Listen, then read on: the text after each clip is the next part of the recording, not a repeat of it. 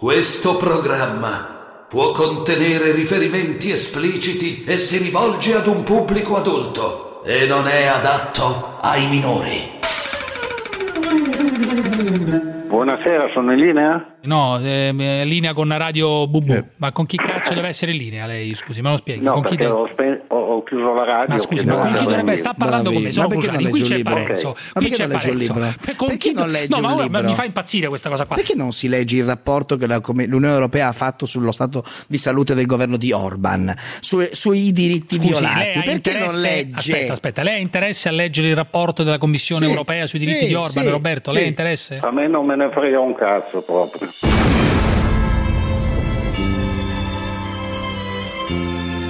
La Zanzara. Tutto il resto è gioia. No, non ho detto gioia.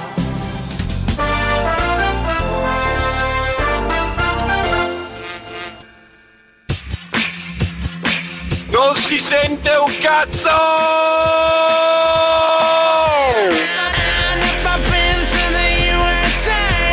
Allora, volevo farvi una domanda. Dunque, voi avete detto che stanno facendo dei campi di concentramento. No, non abbiamo detto, non è vero. Nessuno sta facendo dei campi di concentramento. Ovviamente che potrebbero fare i campi di concentramento per chi non si vaccina. Questo sarebbe sequestro di persona. Ma sì, ovviamente... ma nessuno. Ma perché parla di una cosa che non esiste? Ad Astana. Questi qui parlano a bambera, non sanno cosa dicono. Ho 25 anni, sono l'ultimo degli stronzi ed è un'ora che ascolto la vostra trasmissione. È assurdo. Omofobi, razzisti, allora? Infami, sì. Schifosi, allora? Bestie, sì. Negazionisti. Sì. Mi fanno, che cazzo di mondo è? Che cazzo di mondo è? Cambiare canale. Il mondo ti fa cagare! Allora... cominciamo col dire, non ho Facebook, non ho Instagram, non ho Twitter e non faccio parte del canale Zanzara Republic, che stasera ho finito di fare il video, denuncerò perché hanno postato le mie ispezioni e quindi li querelerò tramite polizia postale. In più denuncerò ancora la fondazione Mauro D'Amato non esiste. Per quello che riguarda noi, ovviamente provvediamo, senza fare nomi e cognomi per non fare pubblicità gratuita, è quello che vogliono. Provvediamo sul piano penale a tutelarci.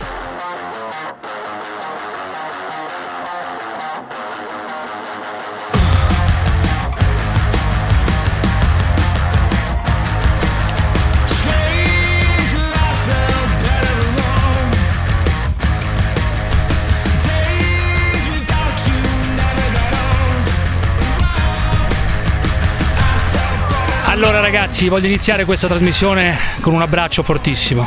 Un abbraccio fortissimo a tutta la famiglia e in particolare al gioielliere che ha semplicemente fatto il suo dovere di cittadino, cioè si è difeso dall'assalto di due rapinatori.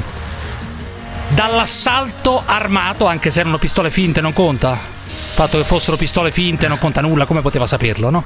Hanno immobilizzato la figlia, hanno praticamente legato la moglie e qualcuno parla ancora, viene indagato questo signore qui. Questo è stato indagato per omicidio, questo signore. Indagato per omicidio.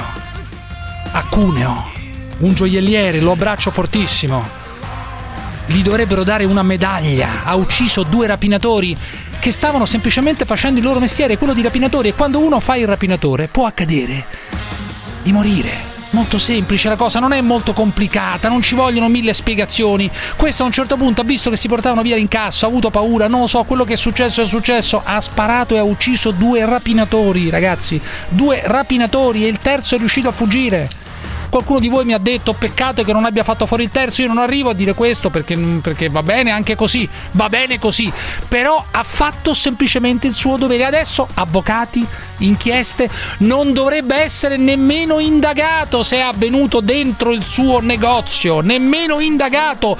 Medaglia al valore, si va avanti senza problemi giudiziari. Questi volevano rapinarlo, hanno bloccato la moglie e la figlia. Basta, basta. Lo abbraccio fortissimo. Si chiama Mario Roggero, aveva già subito una rapina nel 2015. Ragazzi, non è ancora finita questa storia. È ripresa all'improvviso, non c'erano state rapine nell'ultimo anno e mezzo, non so perché all'improvviso è ripresa questa roba qua. Forse la gente si sente più libera dal Covid, anche i ladri, non so, o forse i ladri, ci sono più ladri perché il Covid ha impoverito qualcuno, non lo so. Ma questo signore qui e la sua famiglia vanno salvati dalle inchieste giudiziarie. In diretta da Roma, David Parenzo. Buonasera, cari amici. In realtà questo lo deciderà la magistratura, lo deciderà la legge, perché lo stato di diritto è questo. Non lo decide il conduttore di una sfortunata trasmissione radiofonica piuttosto volgare che ormai da tanti anni va in onda tra le 18:34 e le 20:51. No, non lo decide Giuseppe Cruciani, lo decide la magistratura. Ma la notizia del giorno non è questa. In Germania ci sono 1 milione di vaccinati, di persone vaccinate, di vaccini in 24 ore, 1 milione di vaccini in 24 ore. E l'altra notizia importante è che New York sarà completamente aperta dal 1° luglio. Ascoltatori, New York completamente aperta da quando? Dal 1° di luglio. Cioè dal 1° luglio New York completamente aperta. E allora? L'Italia è già aperta. Il ministro Speranza e il premier Draghi hanno deciso di riaprire l'Italia. New York sarà completamente aperta dal 1° luglio. David Parenzo, Radio 24, Il Sole 24 Ore, New York. Sei veramente incredibile. Io ti farei ascoltare subito la voce di un ristoratore, tanto questa per farti capire verità. L'umore del paese. Dal 1° luglio perché nessun ristoratore di New York protesta? Perché nessuno protesta per i ristori che non ci sono, per i soldi che non arrivano? Questo è un fatto. Il punto è questo. Da altre parti riaprono senza proteste perché li hanno pagati a sufficienza, non del tutto magari, ma li hanno pagati. Da noi c'è gente con le pezze al culo e nessuno fa un cazzo perché sono tutti dentro il governo, dal 1° all'ultimo. Dunque non c'è nessuno che fa opposizione, non c'è nessuno che fa l'opposizione, c'è gente ormai abbandonata perché Salvini è passato dall'altra parte, Forza Italia pure sono passati dall'altra parte col governo che per questi non fa una fava, nulla. Senti questo ristoratore nella tua amata area che tira oggi, era collegato per caso lì e ha detto la realtà, ha descritto la realtà, la sua realtà, che è quella di molte persone anche che ci stanno ascoltando e che ti considerano un vigliacco, ti considerano un filo governativo, che appena se ti vedono arrivare in un ristorante ti sputano dentro il piatto. Questa è la realtà. La realtà, ho saputo da molti, ho sentito da moltissime persone. Ma figuriamoci. Ogni cosa è addirittura d'arrivo, ma addirittura d'arrivo ci siamo noi abbiamo la fame agli occhi, addirittura d'arrivo ci siamo solo noi e non lo vogliono capire, non se ne fregano nulla, pensano a litigare le poltrone, mancano i vaccini, un'arma che abbiamo, e loro cosa fanno? Non arrivano vaccini e cosa fanno? Per coprire le loro mancanze chiudono noi. Ma possibile mai che è tutto addirittura d'arrivo ma non arriva mai niente? Eh già, perché il signor Figliola aveva promesso 500.000 vaccinazioni al giorno. Ieri in Germania 1 milione, oltre 1 milione al giorno. Aveva promesso 500.000 la prima settimana di aprile, poi per la terza settimana, adesso forse per l'ultima settimana 500.000, forse per l'ultima settimana. Anche il generale, che noi rispettiamo per carità, ha detto una cazzata. Io lo chiamo l'ottimo generale. Anche il generale disse una cazzata, fece promesse che poi non ha saputo mantenere. È così, ragazzi, andate a rivedere se volete, vi riprendo dopo gli audio in cui parlava chiaramente di 500.000 vaccinazioni al giorno ad aprile. Non c'è mai stato un giorno con 500, fino a prova contraria, forse uno, non lo so, con 500.000 vaccinazioni. Questa è una realtà. Non sarei così tranchant. Ma non sarei così, ragazzi, l'aveva detto lui, il generale, non è che l'aveva detto quello del governo Conte precedente, aveva detto il generale non 500.000 vaccinazioni. Ho capito, ma la realtà è questa, perché devi negare la realtà? Distruttivo sempre, non sarei ancora così distruttivo. Ristoratore, vai. vogliamo parlare dei ristori, i famosi ristori. Io non mi vergogno, ho perso quasi 100.000 euro in un anno, mi sono arrivati 9.000 euro, 9.000 euro, una miseria, 2000. una miseria, 9.000 su 100.000, a me come tutti i miei colleghi, 9.000 euro in un anno. Noi non ce la facciamo più, ma cosa è addirittura d'arrivo se non la nostra vita? Ma chi dà a mangiare i nostri figli, le nostre famiglie? Allora, fermati Emiliano, Emiliano è chiarissimo, è quello che ho cercato di dire anch'io. E Vittorio Feltri dice: chi non lavora non mangia, le piazze hanno ragione. Lui che non sopporta tanto, diciamo, le piazze, no? Le piazze. Ti immagini Vittorio Feltri in piazza insieme a quelli delle piazze, no? Lui lo fa solo per fare casino, sarà convinto di quello che dice, no? Sarà convinto di quello che dice. No, solo gli piace il casino. Non ha mai visto una manifestazione in vita sua, lui tutto era vestito sempre come un lord inglese. Chi non lavora non mangia, le piazze hanno ragione, le piazze hanno ragione. Chi non lavora non mangia, e queste piazze incavolate hanno tutte le ragioni. Diventa anche difficile, credo, per chiunque, anche per i politici, dare delle risposte rassicuranti. Ti voglio fare ascoltare una frase molto breve, ti farà subito incazzare. È tornato Fusaro. Quello che ti volevo dire è tornato Fusaro, sì. No. Parla di Leviatano, di zona gialla diventata la nuova normalità. Senti, del Leviatano, zona gialla tornata, che è diventata la nuova normalità. Fusaro is back. Come sapete, nel quadro del nuovo Leviatano terapeutico e segnatamente nel ritorno alla fase 1, che si è protratta essenzialmente dall'ottobre del 2020 fino alla fine di aprile del 2021, con il ritorno alla fase gialla, non alla normalità, si badi, di normalità nemmeno si parla più. Il ritorno alla fase gialla viene ormai elevato a non plus ultra della libertà possibile. La nuova normalità, l'ordine terapeutico non riesce ancora a cancellare nella testa la normalità, c'è un ordine terapeutico e Parenzo piange. Vuol dire che probabilmente il nuovo ordine terapeutico dovrà utilizzare ancora una lunga serie di lockdown e di misure emergenziali per tentare di scardinare dalla testa delle persone il vecchio concetto di normalità, che a quanto pare è rimasto ben presente nella mente di molti che si sono messi in coda per andare al cinema. La Zanzara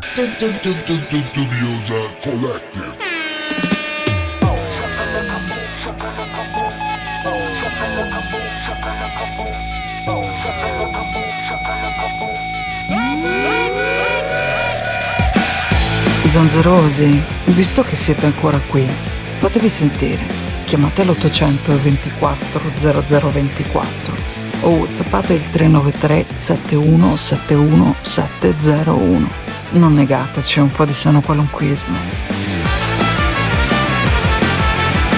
Porca puttana, a Piacenza 18 contagi, 18! E non posso uscire la sera dopo le 22, e non posso bere un caffè al banco, e non posso sedermi stasera a un ristorante, a un tavolino al caldo in campagna, che oggi piove, c'è ancora freschino, vicino al camino a mangiare la carne alle brace. Ma porca puttana, 18 contagi, cazzo!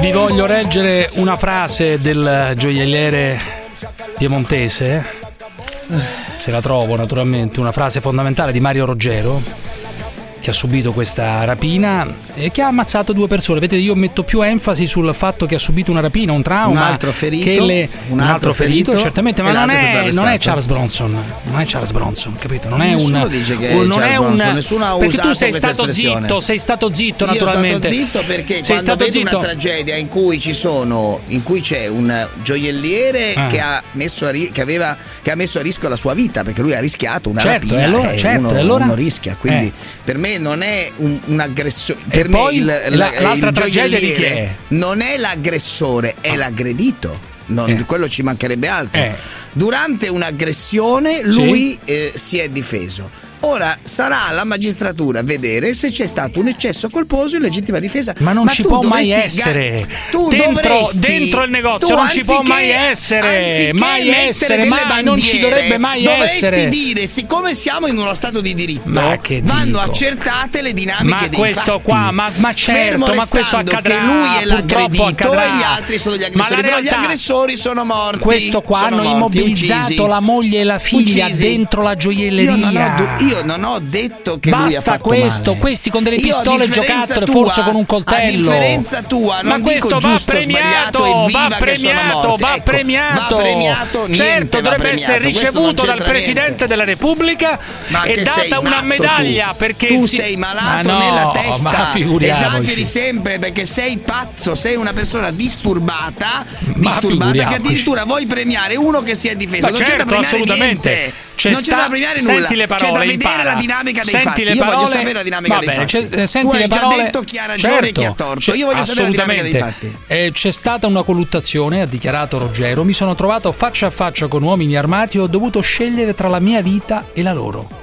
Mi spiace molto per quello che è successo. Però è normale, non avrei che mai immaginato morti, si apra un'inchiesta. Dopo 45 anni di lavoro che non venga di trovarmi in questa situazione. No, ma io non riesco a capire cosa diciamo di diverso. Io dico che l'inchiesta si dovrà aprire per forza. Purtroppo questo avrà bisogno di soldi, quindi e di avvocati. Quindi non è detto che questo sarà rinviato a giudizio. Soldi non è detto. Questo non è detto che sarà rinviato a giudizio. Non è detto. Allora vi faccio sentire. Dire bisogna dargli una medaglia e dai irresponsabili. Vi faccio sentire della serie Le cazzate della Murgia. Le cazzate di Michela Murgia, una cosa su cui anche tu secondo me potresti traballare. Ora, no, ma io la credo che sia una grandissima scrittrice. Senti su questa cosa qua, lo stupro e l'onere della prova, cioè a chi spetta a provare che c'è stato uno stupro. Senti. La presunta vittima, uso il termine presunta, nonostante, come dire, io non pensi affatto che l'onere della prova spetti a una donna che fa una denuncia di violenza di questo tipo. Amico mio, non è che il diritto parla in un altro modo. Il diritto parla in un altro modo. Il diritto parla e dice altre cose. Cioè, l'onere della prova. Tu fai una denuncia, devi portare delle prove, poi il magistrato decide delle cose, no? Questo è il punto fondamentale, che fai la denuncia senza prove. Detto questo, anch'io sono convinto che ci siano stati degli abusi in quella villa, ma sono convinto da quello che leggo, ma la mia opinione non vale nulla rispetto a quello che è accaduto. Al contrario, all'interno del negozio è evidente che quel signore là si è difeso contro due rapinatori armati di pistola giocattolo e forse anche di un coltello. Quello è abbastanza chiaro, quello che è accaduto. Un signore preso d'assalto e che si è difeso e che adesso passerà le pene dell'inferno per provare la sua innocenza. Questo è il punto fondamentale, ma andiamo a Crisanti. Crisanti, sono contrario alla riapertura e non andrò al ristorante. Cioè, adesso tu puoi anche dire di essere contro la riapertura, ma perché devi sbandierare che non andrai al ristorante? Non è bello, la gente deve lavorare. Guarda, no, perché uno deve dire non andrò al ristorante? Spiegami, perché uno deve dire non andrò al ristorante? Mi stanno scrivendo in tanti. Ti voglio dire una cosa, un importante avvocato in questo momento mi scrive: un morto è sempre una tragedia a prescindere. La facile demagogia del comandante supremo, oggi un po' debole senza l'eco di Gottardo, dimostra tutta la sua debolezza. Cioè, ormai il messaggio che sei pazzo è passato, la gente lo scrive, lo riconosce, lo dice. Sono stato a Roma per lavoro, un noto ristoratore che ha come cliente Parenzo mi ha detto che da 2 mesi ogni giorno sputi in un barattolino che tiene in frigo pronto all'usa per avviare il capo della propaganda di regime, così mi scrive un mio amico. Io non so se sia vero o non vero, ma sentiamo Crisanti. Lei forse ha detto io non andrò al ristorante per dare il buon esempio. No, guardi, io non è che ho detto non andrò al ristorante per dare il buon esempio, io ho detto non andrò al ristorante perché ho detto che sono molto critico rispetto alle aperture, quindi coerentemente non ci parlo, non è che, cioè, uno non è che può dire una cosa e farne un'altra, Poi parliamoci chiaro. Maurizio da Bergamo, iniziamo, dai. Maurizio da Bergamo. Allora io buonasera a tutti. Dimmi, io Maurizio. Non perderei tempo a parlare con Parenzo, perché quando succede una tragedia di questo genere è una tragedia. Quella del gioielliere, dici tu. Esatto, assolutamente. Io mi schiero con lei, Cruciani, e mi schiero soprattutto con povero gioielliere che si è trovato la vita rovinata da due persone che non vogliono mettere a fare il delinquente. Nessuno ha detto il contrario, caro signore. No, tu stai là in punta di diritto, le cose, sì, vediamo che è successo, vediamo che non è successo. Dai. Che il procedimento, che si dovrà comunque aprire un procedimento per capire come sono andate le cose. Questo perché è morta una persona. Parenzo, capisco benissimo. Ma dobbiamo aprire un procedimento, invece andiamo a vedere chi sono questi due personaggi che sono entrati con la pistola invece di andare a lavorare come fanno tutti e vivono ma questi qua hanno preso un rischio, questi si sono presi un rischio, all'interno del loro mestiere c'è scritto rischi possibili. Crepare per la reazione di un commerciante dovrebbe essere scritto a caratteri cubitali, per cui io non ho nessuna pietà nei confronti di questi che sono morti. Posso dire me ne fotto di quelli che sono morti. Sei entrato in un posto, certo, me ne fotto. Sei entrato in un posto per rapinare, io spero ti sei preso, ti sei certo, me ne fotto di due morti. Allora non perché sono, mica mi fanno paura, ma chi se ne frega? No, perché devono ascoltare l'urlo. Tu stai bestemmiando lo Stato di diritto. Ma io non sto bestemmiando, sono entrati per rapinare. Stai bestemmiando lo Stato di diritto. Hanno pagato per il loro lavoro come un operaio che cade e muore purtroppo, come un operaio purtroppo succede, anche se spesso naturalmente non dovrebbe succedere, un operaio che cade magari per suo imperizio, perché sta facendo una cosa complicata. Ragazzi, dai. Non si può raffrontare con questi due personaggi. Cioè no, ma certo, fa parte. Io dico, nel lavoro di una persona ci sono vari rischi. Ci sono vari rischi, no? Io rischio per quello che dico e posso andare a finire in tribunale per quello che dico. Un operaio che lavora ad una gru potrebbe cadere perché magari manca un appiglio, eccetera, eccetera. Non lo so, in un lavoro estremo. Questo è un lavoro estremo, non è come il mio, naturalmente, quello del rapinatore. Però all'interno. Cruciani, questo non è lavoro, Cruciani, questa è delinquenza. Ma certo, Antonio da Vicenza, vai Antonio, dimmi. Lo Stato di diritto non esiste per i commercianti, questo è un dato di fatto e sono pronto qualsiasi persona a venire a contestare questa affermazione. Io continuo a subire furti da ladri, vengono in negozio, mettono le mani addosso alle mie commesse, denunciati che rubavano, presi in flagrante, denunciati anche da altri negozi, e continuano a venire a rubare. Io ho un video dove c'è due di questi ladri che vengono a rubare, si mettono le maglie sotto la casacca, vanno fuori senza problemi, consegniamo i video alla polizia, certo. E non succede niente. Io non posso nemmeno trattenerli in negozio, perché se li trattengo vado in galera io, perché è sequestro di persona. Sì, è evidente che se uno ruba una cosa in un negozio non è che tu gli spari, no? Cioè, mi pare abbastanza evidente, certo. Questo qua, non è che gli spari. Ma non posso nemmeno trattenerli lì, perché sennò vado in galera io. Ragazzi, il problema fondamentale è questo. Questi signori fanno un mestiere che si chiama delinquenti. In ogni mestiere ci sono dei pericoli. Il pericolo di un delinquente è quello di incontrare uno che ha i coglioni o che ha paura, e probabilmente questo aveva paura, questo gioielliere, per paura ha sparato. Amen, arrivederci, sottoterra, ciao. Fermi tutti. Questo programma può contenere riferimenti espliciti e si rivolge ad un pubblico adulto e non è adatto ai minori. La Zanzara. I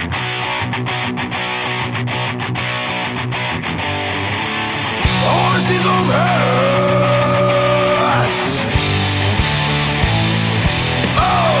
Vai tu, se volete parlare al telefono con la Zanzara da fa l'800 24 00 24, oppure se volete mandare facci miei messaggi coppa WhatsApp 393 71 71 701.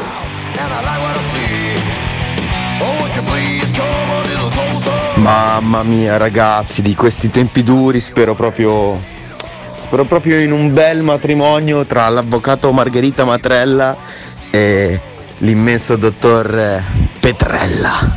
Sarebbe proprio la compiata vincente. Gates. Ragazzi, dopo una settimana che avete regalato la PS5 al demone scimmia, chiamatelo e vedrete che l'avrà già venduta per prendersi 5 grammi di cocaina. Siamo al top. Se veramente non ho mai sentito un tossico fare così in fretta ad avere quello che voleva, solo con Parenzo ce la fanno. il rabbino, mani corte con tutto il resto dell'umanità, ma con i suoi prediletti, con i suoi amichetti, tac, salta fuori tutto. Poi venire il volta al stomaco, Parenzo, sei una merda schifosa, come sempre. Te lo giuro, non smentisci mai le mie ipotesi sulla merda d'uomo che sei. Arriva quello lì, il demone, come cazzo si chiama, che porca puttana si fuma la cocaina dentro la comunità pagata dal governo, come se non bastasse, va pure la PlayStation, e cosa fa? Per Parenzo gliela dà pure. Quello poi se la vende, si piglia due belle grammate, e te lo dico io cosa pensa il demone scimmia. Oh vabbè, tanto non ce l'avevo prima, se non ce l'ho adesso è uguale, fammi fumare. Perché si chiama crack così, perché scracchia. Voglio sentire al demone scimmia così. A vedere se dopo la PlayStation non se la va a vendere il giorno dopo, ma vaffanculo Parenzo. Hai capito Davide? No, il rider contro il demone, sì. Potrebbe essere l'inizio di una grande battaglia. Il rider contro il demone. No, non sono nessuno dei due, nessuno dei due è spostato. Nessuno dei due lucidi. Sono due lucidi. Ma ognuno ha i suoi problemi nella vita. Sono due lucidi che lavorano. Dove? Che lavorano sicuramente in una grande. Perché tu frequenti solamente avvocati.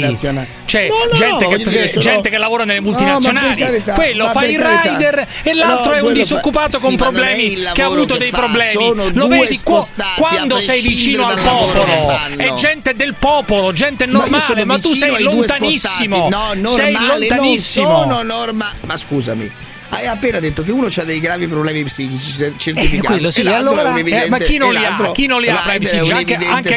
Anche grandi avvocati hanno problemi psichici, è pieno di gente così, questo no? È sicuro, e allora questo dai, è sicuro, su, questo è sicuro, questo è sicuro. Sei lontanissimo dalla gente comune. Comunque, stavo dicendo un'altra roba. Non è la gente comune, sono due spostati. Il rider di Bologna dice che non dovresti regalare la PlayStation, o non sei tu che la regali, ma un imprenditore naturalmente, la PlayStation al demone, perché quello il giorno dopo se la rivende e si compra la cocaina. Questo è un pericolo reale. Però li voglio fare scontrare. Cioè voglio il rider contro il demone. È una promessa questa, il rider contro il demone. È più utile il rider contro quell'altro simpatico che chiama spesso qui quello che Francesco da Firenze, Francesco da Firenze. Ecco, il rider Francesco da Firenze. Non lo so se la prendi. Invece. Il rider vuole, cioè Francesco da Firenze mi ha scritto una cosa l'altro giorno, vuole combattere con i ristoratori perché pensa che siano tutti evasori fiscali, questo è il punto, fondamentale. Non so se qualcuno sta seguendo in questi giorni la grande battaglia in corso, una roba incredibile, io dico a Salvini però. Amico mio Salvini, cioè. Buonasera. Sì, Salvini. Perché buonasera. Perché ti metti a discutere con Zorzi, con tutto il rispetto per Zorzi che è una persona popolare in Italia in questo momento naturalmente, con Tommaso Zorzi che ti insulta sui vari siti, sulle varie piattaforme, eccetera eccetera. Sì, ma uno non è che può passare il tempo a discutere con Zorzi della legge Zanno, degli immigrati o di altre cose, eccetera. Cioè quello lo insulta, cioè a un certo punto ha detto la petizione sul coprifuoco, no? Che pure Zorzi non mi pare un appassionato del coprifuoco. La chiamata petizione di merda di Salvini, quello se ne fotte perché pensa di avere i like, pensa di avere, capito, la gente che lo segue sull'Instagram, e allora pensa di essere, capito, al di sopra di Salvini, va benissimo, per carità. Cioè, però dice la petizione di merda di Salvini, così ha detto, e lui ha risposto, eccetera, risposte su risposte. Cioè, stiamo assistendo a un signore, ma Salvini, dico, ma perché ti metti a discutere perché con Zorzi? Perché non ha niente da fare tutto il giorno. Cioè, perché sei là a discutere? Perché non ha nulla da fare tutto il giorno. Ma come no, avrebbe un sacco di cose da fare, dai. Invece non ha niente da fare, evidentemente. Nel frattempo quell'altro là festeggia perché c'ha 100.000 firme sulla sua petizione di merda del coprifuoco, 100.000 firme, niente, le mie storie fanno 100.000 visualizzazioni in 20 minuti, è una tragedia. È tutto visualizzazioni, no? Le visualizzazioni. Se non ci sono le visualizzazioni non esisti oggi.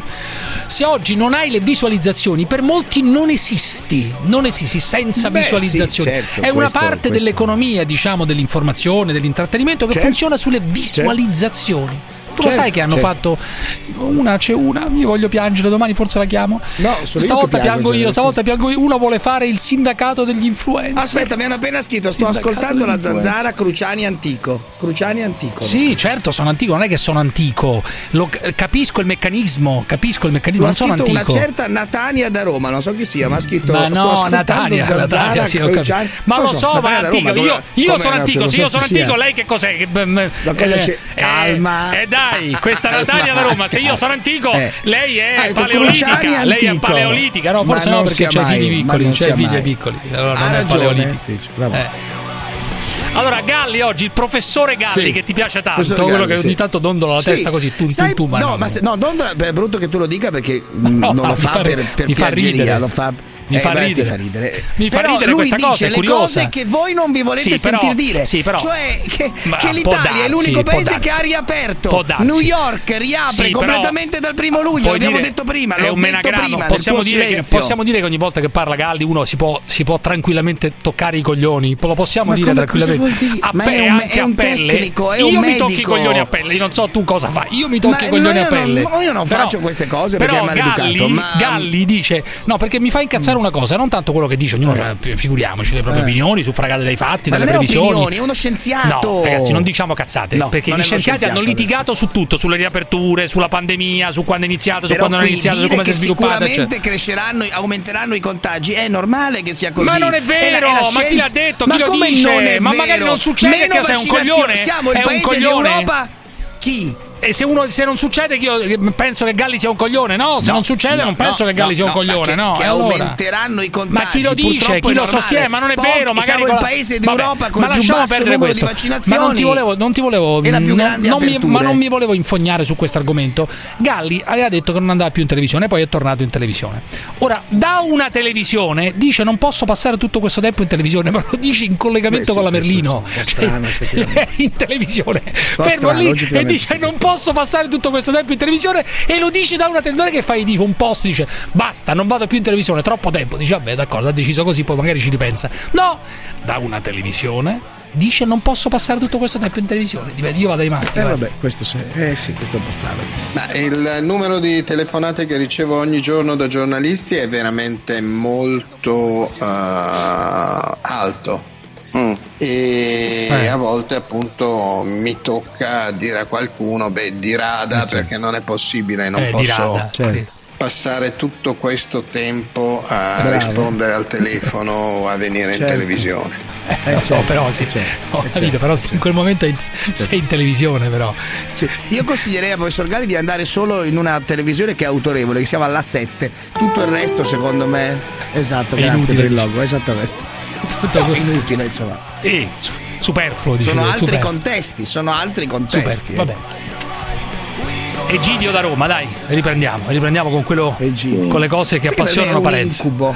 Ogni persona che chiama, io ogni volta che tu dici il nome dico, io proprio mi sento male perché dico chissà che cosa diranno gli ascoltatori, quelli che telefonano. Vai Egidio, dimmi Egidio, vai. Egidio. Guarda, io telefono a proposito della rapina al gioielliere, no? Sì, Egidio, ti voglio sentire bene però, perché questo è un argomento che mi crea una tale rabbia, mi fomenta proprio la rabbia questa roba qua, e la trasferisco agli ascoltatori, questa rabbia che ho dentro su questo argomento qua, perché il fatto che questo qua sia stato indagato per omicidio, questo gioielliere qui, mi fa ribollire di rabbia. È la procedura, mi fa è lo stato di diritto. Me ne fotto. I rischi del mestiere. Dovrebbe essere scritto così, rischi del mestiere, ripeto, per un rapinatore. Ma entrare dentro una gioielleria o un negozio, essere ammazzati, chiusa lì. Ma va bene, finita, chiusa. Una inchiesta accerterà, lui non sarà probabilmente neppure rinviato a giudizio, probabilmente. Ma le indagini devono essere per capire. Ci saranno purtroppo, dai Egidio, dimmi. Purtroppo. Dimmi Egidio, dimmi. Sì, già rapidi, in qualche giorno chiusura di tutto e via. Dimmi Egidio, dimmi. Invece no, avvocati, testimoni, vedere, ricostruire. Volevo dire che chi fa il rapinatore deve mettere in conto anche i rischi del mestiere, come chi fa il camionista deve mettere in conto che può avere un incidente mortale. Non c'è dubbio, non c'è dubbio. Tu fai il camionista, Egidio? Tu fai il camionista? No, io faccio il pensionato dopo 45 anni di lavoro. Dopo 40 non fai un cazzo praticamente. Dite sì, io devo pagare la pensione a uno che dice ste stronzate. Perché che c'entra? Scusa, paghi la pensione perché questa ha lavorato. Non sei tu che paghi la pensione, è lui con i suoi contributi. Lui con i suoi contributi. La pensione a uno che telefona e sputa sul codice, sulla procedura penale, sputa sullo stato di diritto. Ma dimmi te, ma io perché devo lavorare tantissimo, mantenere 4 figli e pagare la pensione a questo qua che chiama la Zanzara? Ma questo qua se l'è pagato con i suoi contributi. No, la pensione, io sto pagando la sua pensione. Io sto pagando la pensione a questo signore. E Gino, vuoi rispondere a questo cretino, per favore? Che telefona e si indigna perché c'è qualche magistrato che giustamente vuole verificare come sono andate le cose. Pensa a te. Dimmi. Guarda che la pensione non la paghi tu, sono io che la pago a te, pezzente. No, pezzente adesso. Tanto lei a me non paga proprio nulla, perché io devo lavorare e lavorerò fino a 85 anni perché non potrò andare in pensione. Matteo da Milano, fammi sentire Matteo da Milano, e quello non si sente un cazzo, Giglio. Vai Matteo, dimmi. Buonasera a tutti. Sì. Allora, partiamo male anche questo, anche con questo, vai. Ma non me ne frega un cazzo. Allora, ho capito, amico mio, non si sente bene. Che ti devo dire? Sono con degli auricolari di alta qualità. Auricolari? Ma io ti mando a fare in culo, tu e gli auricolari. Ma ti mando a fare in culo, tu e gli auricolari. O ti togli gli auricolari o ti mando a fare in culo. Dai, su, Gabriele da Palermo, richiamate questo coglione. Gabriele da Palermo, dai. Pronto? Dimmi Gabriele, dimmi. Buonasera Giuseppe, buonasera Davide. A ridagli questo buonasera, questo non ha capito dove è capitato questo qua. Mamma mia, calmati, dimmi. Volevo parlare della questione riguardante quel gioielliere cunese. Io volevo dire a Davide una cosa, una sola domanda in merito. Come fa a difendere la controparte? Anche eticamente. Come fa a difendere? Ma infatti non sta difendendo il rapinatore, non sta difendendo il rapinatore. Non difendo né i rapinatori. Sta dicendo, ho detto che la vede la magistratura. Il problema è che il gioielliere deve pagare un avvocato. Il gioielliere passerà sicuramente le pene dell'inferno per dimostrare che magari perché qualcuno lo accuserà di avere ecceduto, perché poteva anche non sparare. Con la moglie e la figlia legate. Ragazzi, di cosa stiamo parlando? Di cosa stiamo parlando? Ha sparato, non neanche rinviato e gli va data una medaglia a questo signore. Va premiato. Prima di sapere come sono andate le cose, una medaglia. Dimmi. Va premiato sicuramente, però ha difeso la sua vita, che è la prima legge.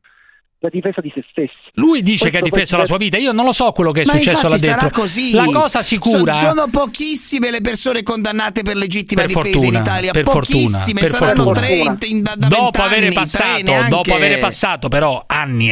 Quindi non dite balle. A pagare gli avvocati. Signori, in Italia nessuno. Esatto. Le persone condannate dopo quanto tempo? Per legittima difesa sono pochissime. Dopo quanto tempo però? Ma meno delle dita di una mano. Le persone condannate per legittima difesa sono sicuramente pochissime. Fermo là. Tuttavia hanno passato l'inferno. Dai, questo vuol dire la stessa cosa che dico io. Fermo. La Zanzara.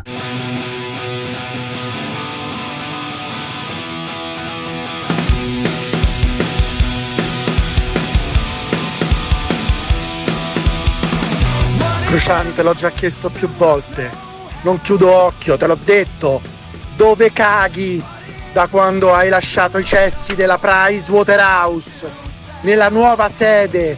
Dove caghi, Cruciani, nella nuova sede, da quando hai lasciato i cessi della Price? Dove cazzo caghi? Diccelo! Cattes!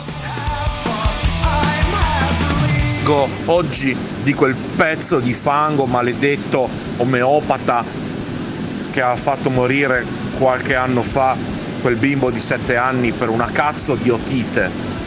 Per favore Cruciani, smetti di ospitare e di dare voce a questi teleimbonitori, truffatori, delinquenti maledetti come Bacco, ma anche Pappalardo e tutti gli altri maledetti schifosi cialtroni, non esiste altra parola che cialtroni, che si approfittano della stupidità e dell'ingenuità delle persone e della fiducia che riescono a ispirare nelle persone. Smetti di ospitare questa gente, è una vergogna che tu dia voce a gentaglia di questo tipo. Mi fanno schifo. Mi ha appena scritto Malacrino, mi ha detto di dire a Parenzo di andare a fare in culo.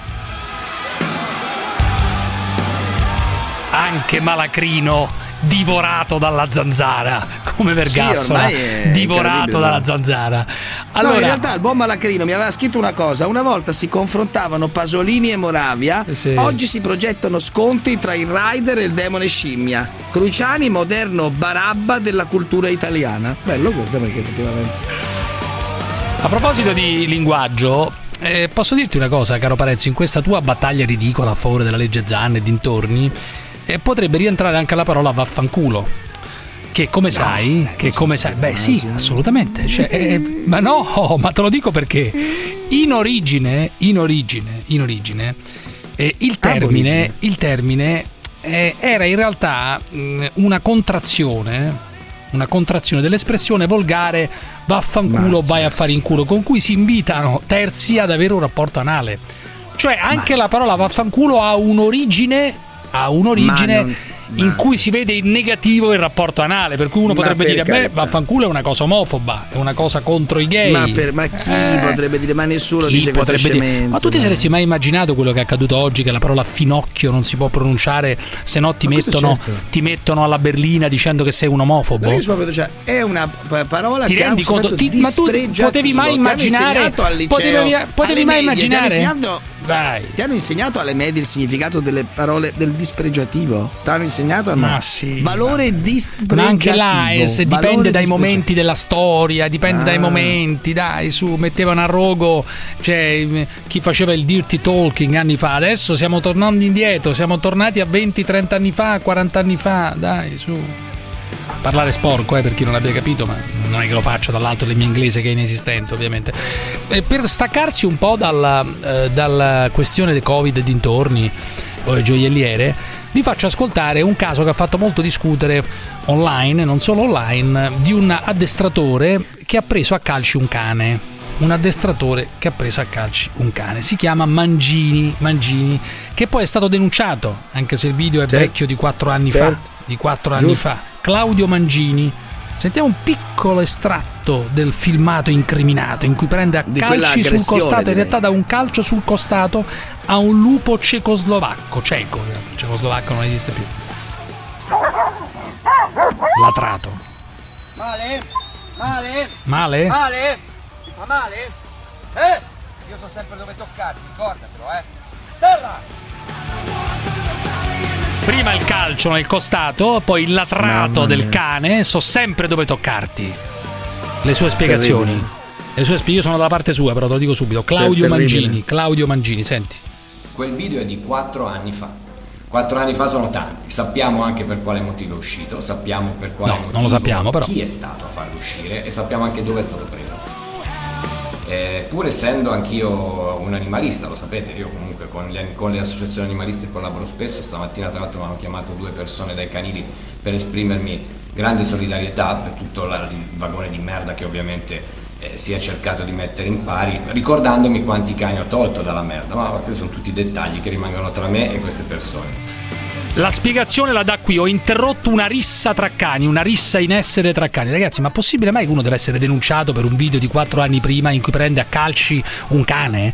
È un addestratore in mezzo ad una situazione chiaramente di rissa tra cani, stanno addestrando dei cani particolari evidentemente, ma chi se ne frega, perché ve la dovete prendere con questo qua? Ma io numero 1 questo Mangini, ma no, cazzo si chiama? Qua, scusi, ha dato un calcio sul costato a un cane perché secondo lui era il modo migliore per placarlo, punto e basta. Secondo lui, ma non funziona così. E poi ha aggiunto io so sempre dove toccarti, vuol dire che l'aveva già fatto. Assolutamente. Come certo. In questo video è successa una cosa estremamente semplice: io ho interrotto una rissa in essere perché, sapete perché? Perché quel cane lupo cecoslovacco, quello che le sciure Marie e tutti quelli che mi hanno coricato di simpatici vaffanculo dicono quella cagnolina poverina, ecco, a parte che è un maschio, però quella ha morso 5 persone, ha mandato non so quanti cani dal veterinario, e questo è il personaggio.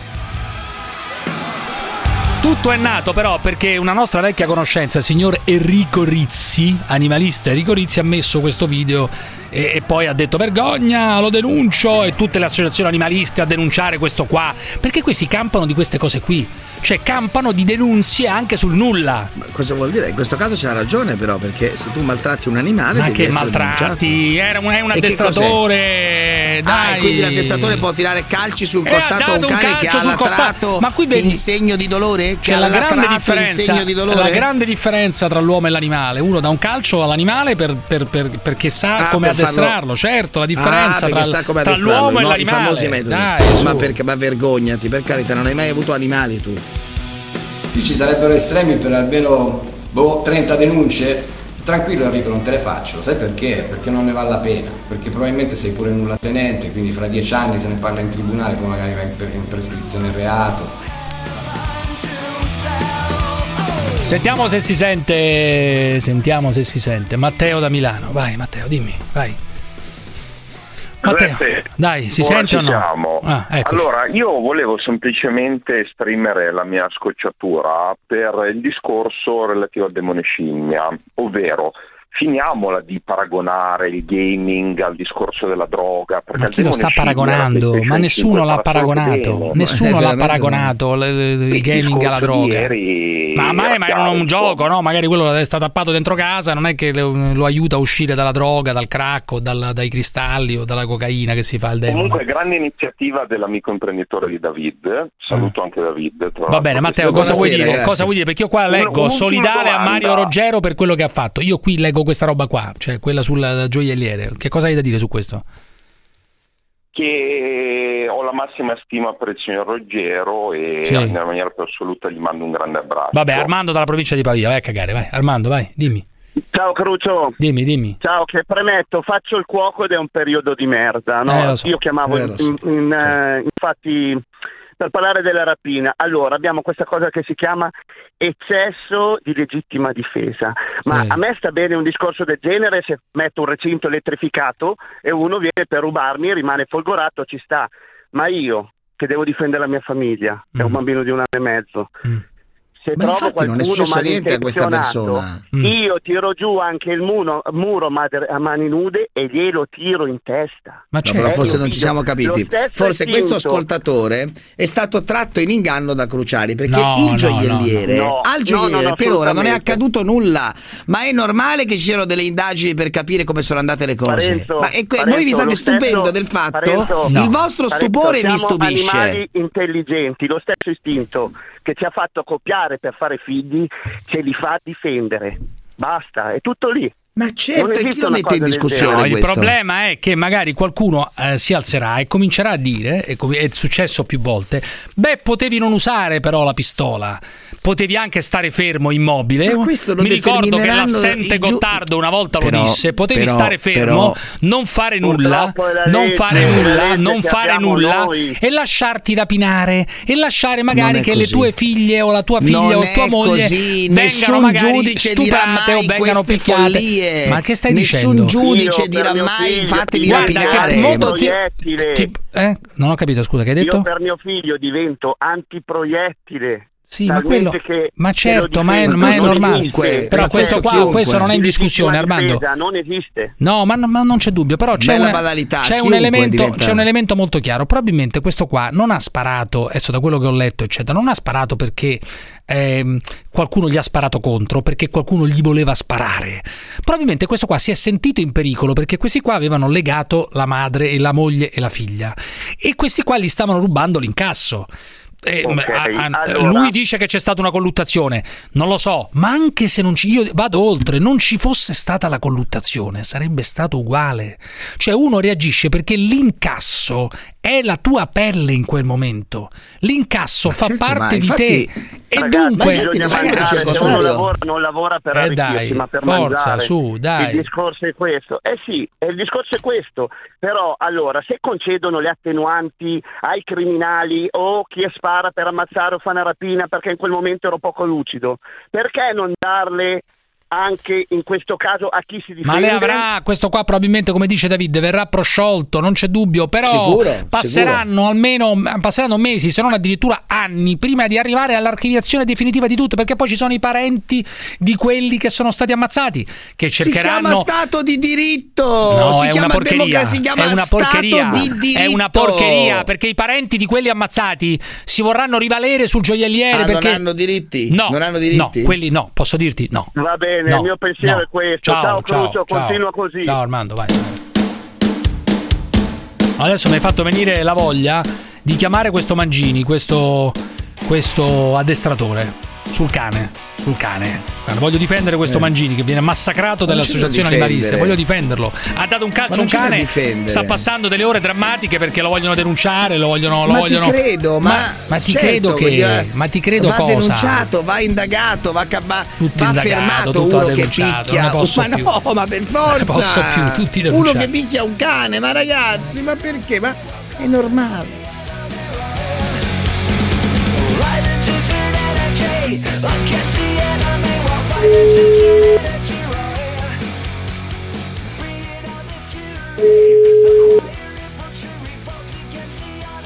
Pronto? Mangini? Yeah. Sono Cruciani, come stai? Oh, Cruciani, pensa se addirittura tu mi vieni a telefonare. Ma no, ma io sono dalla parte tua, figurati. Certo che sono dalla parte sua. Un video di 4 anni fa. Come si fa a dire dalla parte sua? Ma stai zitto, Parenzo. Ma come cazzo è possibile che un video 4 anni dopo uno dà un calcio sul costato a un cane? Lo spiego. No, perché tu hai detto che questo cane qui era uno che stava attaccando un altro cane, un cane che mordeva. Che cazzo di cane era? Si vede anche, bisogna contestualizzarla. In quel momento lì nessuno stava addestrando. Questo è il problema. È il problema, in poche parole, che è venuto fuori. Cioè dicono Claudio Mangini addestra in quel modo, ma nessuno stava addestrando. Lì era un momento di sgambamento dove questo cane che aveva e si colpisce il cane con quella violenza. Fallo finire, dimmi. Ma uno si dovrebbe nascondere. Dai, dimmi. Ma perché mi devo nascondere? No. Dai, finisci. Chiedo scusa nel momento in cui ho sbagliato, nel momento in cui ritengo di non aver sbagliato, ma di aver fatto l'unica cosa, diciamo così, possibile, per quanto è possibile, perché sai, dietro uno schermo è facile, voglio dire, quando poi ti trovi in mezzo alle risse per cani, a chi mandi il conto del veterinario? Ma che stava succedendo in quel momento? Che stava succedendo in quel momento? Che stava succedendo che ti ha portato a dare quel calcio al cane? Perché quel cane lì stava per attaccare un altro cane che era tranquillo e inerme, capisci? Era un cane con dei precedenti. La Madonna se ne aveva di precedenti questo qua. Cioè che aveva fatto? Solo che era già più di un mese che non dava nessun tipo di segno, e quello, ti ripeto, era un momento di sgambamento. Sì, ma quel tipo di... dopo 4 anni salta fuori per un motivo molto semplice, perché sono uscite alcune ricerche mie. Però voglio capire, ma per fermare un cane si può fare anche quello che hai fatto tu? Perché alcuni dicono che è una violenza no? Ci sono due possibilità sole: o lasci che i cani si scannino e poi morte tua, vita mea, o altrimenti intervieni nel modo che ritieni più opportuno. Attenzione poi, tutte quelle invettive lì che io ho dato semplicemente perché il segnale non era dedicato solo a quel cane, ma a quegli altri cani che ci stavano dietro di me, perché se sì, ma l'hai menato. L'hai menato con violenza inaudita. Ma gli ha dato un calcio, calcio. Non hai mai visto la violenza inaudita? Ma che violenza inaudita? Ma non minimizzare, lo hai picchiato oltre, non è uno scappaccione sul sedere. Questa è la tua visione antropocentrica. Quel cane a me mi aveva piazzato 40 punti dentro un braccio, tanto per dirti, e non ho detto che era successo tipo 2 o 3 giorni prima di un cane, perché ma quel cane lì, quel cane mi ha attaccato. Questo cane che tu invece vedi nel video, questo lupo cecoslovacco, ci aveva provato la mattina stessa a mordere esattamente di sopra. Cioè, quindi non è un povero cane inerme. No, ma infatti di uno che morde. No, si vede che non sai fare il tuo lavoro, peraltro, allora. Ma no, ma si vede che non sai fare il tuo lavoro. Si vede che non sai fare neanche il tuo lavoro se ti mordono tutti i cani. È molto probabile, ma che ti devo dire? È molto probabile. Quindi, ragazzi, ma com'è possibile pensare che questa persona abbia fatto un atto criminoso semplicemente perché ha sedato, in maniera un po',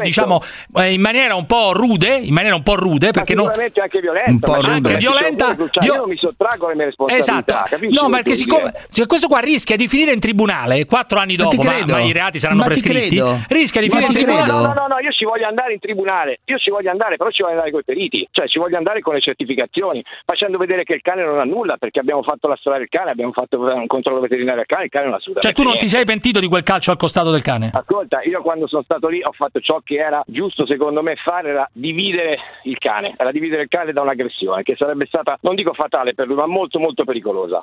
E quindi, cioè, l'hai salvato praticamente? Sì, l'ho detto anche nella mia diretta. Cioè l'hai salvato, hai salvato l'altro cane o quello che hai picchiato? Ma in realtà ho salvato quello condannato, perché se partivano gli altri che erano dietro si coalizzavano con me, non lo so quanto usciva fuori. Scusa, questo cane qui aveva quello che hai menato, diciamo, quello a cui hai dato il calcio, aveva morso altri animali, altri cani, altre... Sì, certo. Beh, se no non sarebbe stato lì da me. Cioè io mi occupo solo esclusivamente di cani aggressivi e mordaci. Allora, uno che si occupa di cani aggressivi, ragazzi, ma che volete? Che li tratti col coso, che li dia gli cioccolatini? Dai ragazzi, su, ma sì, ma certe volte si devono usare certe maniere. Questa è la differenza. Ma che ne sai tu? Ma questa è la differenza. No, aspetta Cruciani, non voglio essere frainteso, io non uso certe maniere. Ma se un cane è pericoloso in un certo contesto e uno ritiene che sia pericoloso, che domani... ma vai tranquillo Cruciani, che io da domani li faccio scannare, me ne frega proprio un cazzo, ho detto proprio brutalmente, perché se deve essere questo l'iter per aver fatto, tra l'altro, e ripeto, a mio modestissimo fatto del bene, dici, hai fatto del bene. Adesso è un eroe, adesso l'eroe. Scusami, Mangini, c'è un tale Rizzi che io conosco molto bene, tale Enrico Rizzi, che però sostiene che tu sei stato condannato per stalking, minacce e diffamazione, è vero? Pure. No, io sono stato condannato per minacce, perché fu anche, tra l'altro, una cosa che venne mandata alle Iene, sì, perché avevano minacciato i miei cani, e quindi però non l'hanno fatto verbalmente, io invece per scritto, in modo molto stupido, ho risposto. Questo Rizzi ce l'ha con te? Cioè questo Rizzi... No, io Rizzi non lo conosco, non sapevo nemmeno chi fosse. È un animalista, che ma secondo me non è neanche un animalista, fa parte di quelli che speculano sugli animalisti, quello che è un altro paio di mai. Ma se te lo chiamo, che cosa vuoi dirgli? Vuoi dire qualcosa se te lo chiamo? Ma che gli dico? Lo piglio per il culo, perché secondo me è un cretino.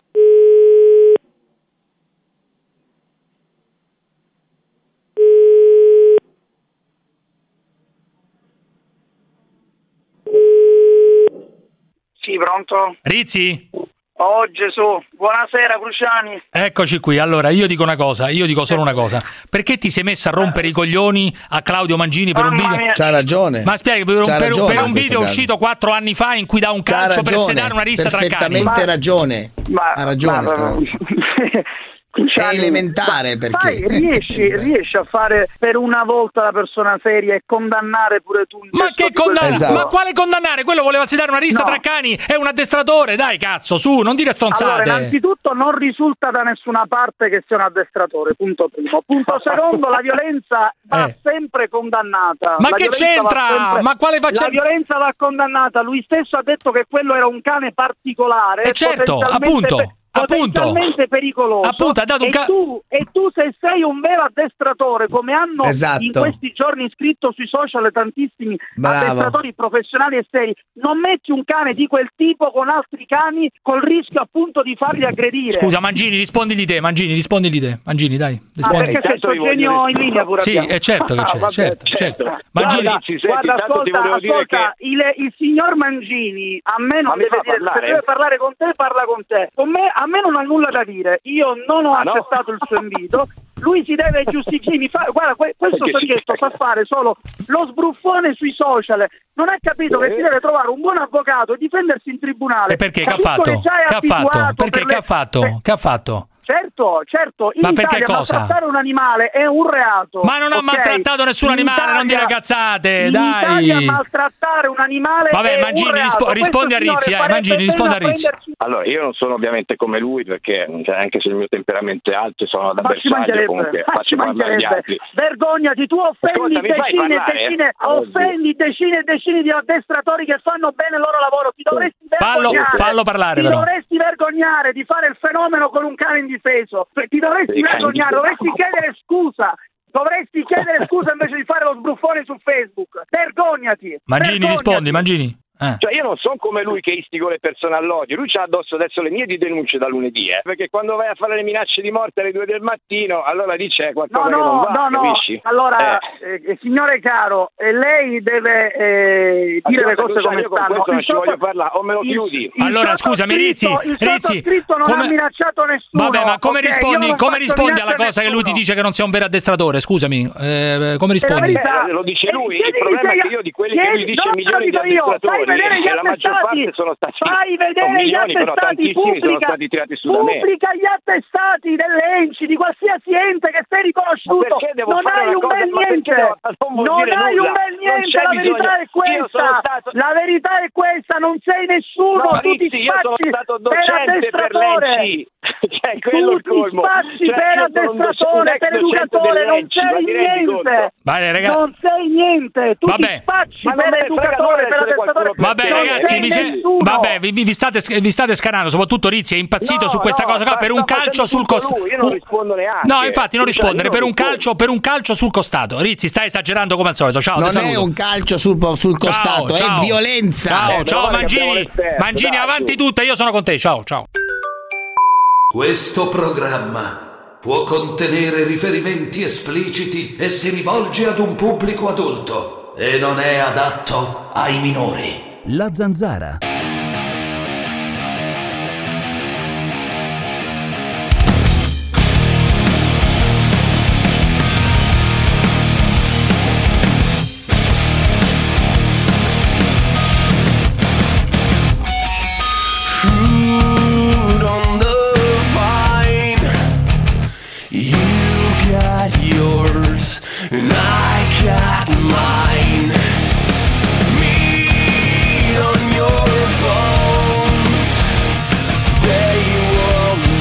Io ci ho provato, ha offerto 100 euro al giorno a un mio amico di Napoli, mi ha detto no guarda non lo so fare, so fare solo yam. Bisognerebbe dargli una medaglia, Giuseppe, altro che come dice il tuo amico Parenzo. No, hai ragionissimo, sono d'accordo con te, mi piacerebbe vedere Parenzo subire lo stesso trattamento quando gli sequestrano moglie e figlia, e cosa farebbe? Questo è l'avvocato.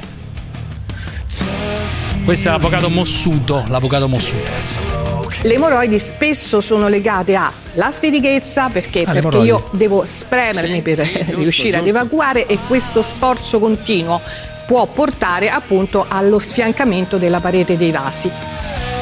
Teoricamente bisognerebbe stare prima di tutto attenti ad avere una evacuazione regolare, senza sforzi, quindi cercare di ammorbidire le feci, non soffrire di stitichezza, cercare in tutti i modi di combattere questa problematica, ma viceversa anche non arrivare alla diarrea, perché anche una diarrea irritando, perché la diarrea è irritante, la parte può causare una crisi emorroidaria. Ma è normale questo qua, sono consigli utilissimi. No, ma sono consigli utilissimi. Beh, ho capito ragazzi, ma c'è un sacco di gente in Italia che soffre di emorroidi. Ma ascolteranno un programma di medicina, ma chi se ne frega. Attenzione, la cosa fondamentale è questa, si riallaccia a quello che diceva l'ascoltatore prima su dove vado a cagare adesso che sono scomparsi i bagni della Price Waterhouse. In realtà era da un anno circa, forse più di un anno, che i bagni della Price non esistevano più nella vecchia sede. Nella nuova sede purtroppo ci sono dei piccoli bagni, dei piccoli cessi ad uso redazionale, che sono ben fatti, per carità, hanno la loro senso, molto diciamo belli, molto puliti. Anzi, fammi fare i complimenti a chi ha progettato la struttura, che è veramente grazie. Dico solo grazie. Ho cagato di gusto qualche volta in questi bagni, senza non c'è mai nessuno in questi bagni, non so perché, come se qua dentro, vedo che qua dentro anche non c'è mai nessuno, però pochissima gente, dentro sempre da solo, cago con tranquillità. Anch'io ho dei problemi intestinali negli ultimi giorni, e dunque mi interessa questa questione, cioè problemi intestinali possono portare alle emorroidi, così diceva questa specialista, questa professoressa, questa luminare, sentiamo. E in casi estremi, quando proprio... E quando è necessario perché stiamo leggendo adesso l'intervento chirurgico. È l'intervento quando queste emorroidi sono esterne, particolarmente ingrandite, spesso sono trombizzate e creano delle problematiche proprio fisiche al paziente, che spesso neanche si riesce a sedere, o addirittura portano a un prolasso anale, quindi attenzione, perché in quel caso la chirurgia è risolutiva.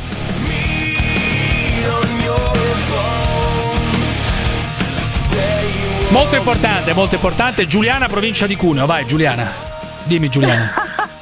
Buonasera a tutti. Io mi dispiace che il mio intervento debba arrivare. Sì, però scusami Giuliana, Giuliana scusami, sì, si parlava di emorroidi, si parlava naturalmente di stitichezza, di problemi, di diarrea, ma questo non c'entra assolutamente nulla. Vorrei che tu ti facessi sentire meglio però, mettendo bene il telefono, togliendo gli auricolari o il viva voce o cose di questo tipo, ok? Dimmi. Allora, ho fatto tutto il possibile, questo è il massimo di audio che posso offrire. Meglio. Ma no, scusami però, ma stai guidando, perché non metti il telefono senza... Sono in auto, sono ferma, ho tutto spento. Vabbè, proviamo, dai, avanti, dimmi, forza. Dimmi. Io voglio salutare tutti. Non ce ne frega niente, ragazzi, richiamiamo questa signora. Dai, ragazzi, che dobbiamo fare? La richiamiamo. Oh no, she's not a secret now. Marco da Latina, dai. Eravamo 3 bambini. Mio nonno verniciava il cancello e c'era un cane che dormiva sempre. Sì. E mio nonno gli ha verniciato le palle. Sì. E gliel'ha verniciate e per noi era un eroe. Ma cosa vuol dire? Perché ha verniciato le palle del cane, ragazzi. Ha verniciato le palle del cane. Cosa vuoi che ti dica? Ma è una roba da malati. Ma ti pare di fare una violenza simile? No, ma verniciati le tue.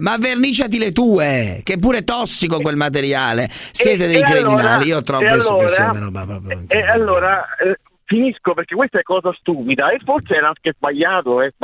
Forse ha fatto la cosa sbagliata. Ma no, ma perché? Scusa, non ho capito. Quella ha verniciato per scherzare le palle a un cane. Ma qual è il problema? Mica l'ha ucciso. Ma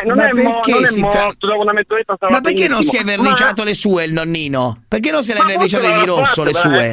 Forse perché non le ha. Forse perché non le trovava. No, ma ha verniciato le palle di un cane che dormiva. E che sarà mai? Dai, su, avrà dato una verniciatura alle palle del cane. Dai, su, ha fatto contenti i nipoti. Ha fatto contenti i nipoti. Dai, su. Ma che cos'è? Un oggetto il cane che lo rivernici? Sbagliata. Ma la cosa sbagliata la racconta, dice pure che è sbagliata. L'altro ieri dalla finestra. Ma io mi auguro che lei l'abbia denunciato il nonno, il vecchio. Una signora di 40 anni forse, sì. Che passeggiava con un passeggino. Dall'alto della finestra ho guardato dentro il passeggino e c'era un cane. Sì. Allora ho pensato, tra mio nonno che ha fatto una cosa sbagliata e questa col passeggino, secondo me è più sbagliata quella del passeggino. Ma non c'è dubbio, ma non c'è il minimo dubbio. Ma non c'è proprio il minimo dubbio. Male al cane, ha fatto una cosa ridicola. Ti pare normale che il cane possa andare col passeggino? Ti pare normale che un cane possa andare col passeggino, come ne vediamo tanti? Ma non gli arreca un danno. Ma nemmeno verniciare i coglioni, dai, la vernice sui coglioni, dai. I testicoli a un cane, oltre a essere inutile, è anche stupido, perché gli provochi delle irritazioni, certo. È una vicenda così forte, un ricordo io anni, quindi una cosa che sarà successa almeno 33 anni. Ti è rimasta impressa come una cosa divertente di tuo nonno, per farti vedere. Non è divertente niente, non è un oggetto. Il nonno si verniciasse le sue di palle, il suo nonno. Se mi dai il rallo, mi ricordo ancora il colore della vernice, per quanto questo ricordo è forte. È scioccante. È scioccante, divertente, basta, dai, su. Cosa faceva suo nonno? Era nelle SS? Cosa faceva il nonno? Dove militava? Non è che ha tormentato il cane, non è che ha seviziato il cane, ha sverniciato i coglioni, l'SS adesso. Oggi è una cosa grave. Io me la ricordo con piacere. Ma che cosa grave? Non è una cosa grave nemmeno oggi, in questo mondo malato, in cui esistono mille associazioni per proteggere una minchia. Ma ti sembra normale verniciare i testicoli a un cane? Ma sì, non è normale. Cioè, però può succedere che per scherzo un signore anziano, per far contenti i nipotini, fa le palle, fa i coglioni del cane. Questa persona è una bestia. La vera bestia è il nonnino. Ma il nonnino è il numero uno, dai, su, ma non puoi attaccare una persona che peraltro sarà morta, penso, guarda, è una cosa raccapricciata. Vabbè, che c'entra? Ormai cade tutto in discussione. È anche morto, ti stai attaccando a uno morto. È morto tuo nonno? No, è vivo. È vivo, scusa, ma perché non ci vai la notte? Ne ha combinate, ne ha fatte altre anche divertenti, però coi cani. Allora vai lì la notte mentre il nonno dorme e fagli i testicoli rossi, vediamo se è contento la mattina.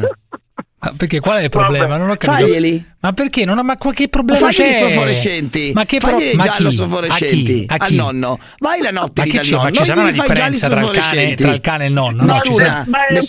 L'idiozia è la stessa. È un po' di bruciore. prima parlavate di motori, è una cosa che brucia e poi passa. Ma perché devi bruciare un cane? Vernice, perché devi far soffrire un cane? Non perché? Credo per quale motivo? Posso dirti, non credo che la vernice provochi granché a un cane. Cioè, praticamente non gli provoca nulla in realtà la vernice, dai, diciamo la verità. Ciao amico mio, ciao.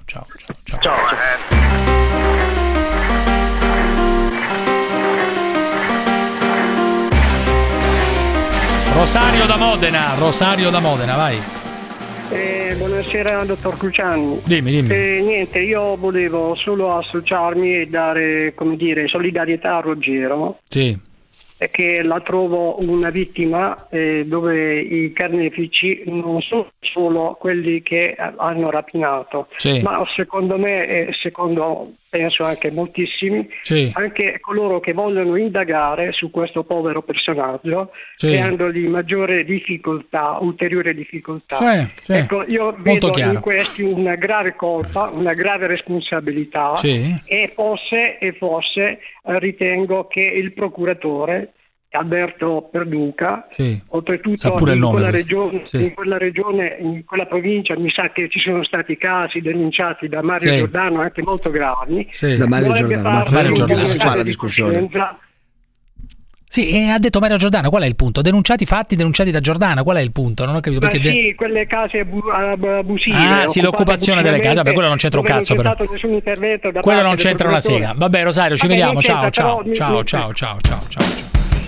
Allora, no, la cosa curiosa, il mio termine di paragone è il Parenzo qui presente, che Parenzo, non dico che difende i terroristi, quelli là della Francia, però ieri ha detto a proposito di questi qua, peraltro oggi ne hanno arrestati altri, per fortuna già tutti in libertà, ci vorranno 3-4 mesi per l'estradizione, cose incredibili anche qui, incredibili, cioè questi qua condannati in via definitiva in Italia da anni, alcuni addirittura da 40-30 anni eccetera, arrestati dalla Francia, paese dell'Unione Europea che dovrebbe riconoscere le nostre sentenze.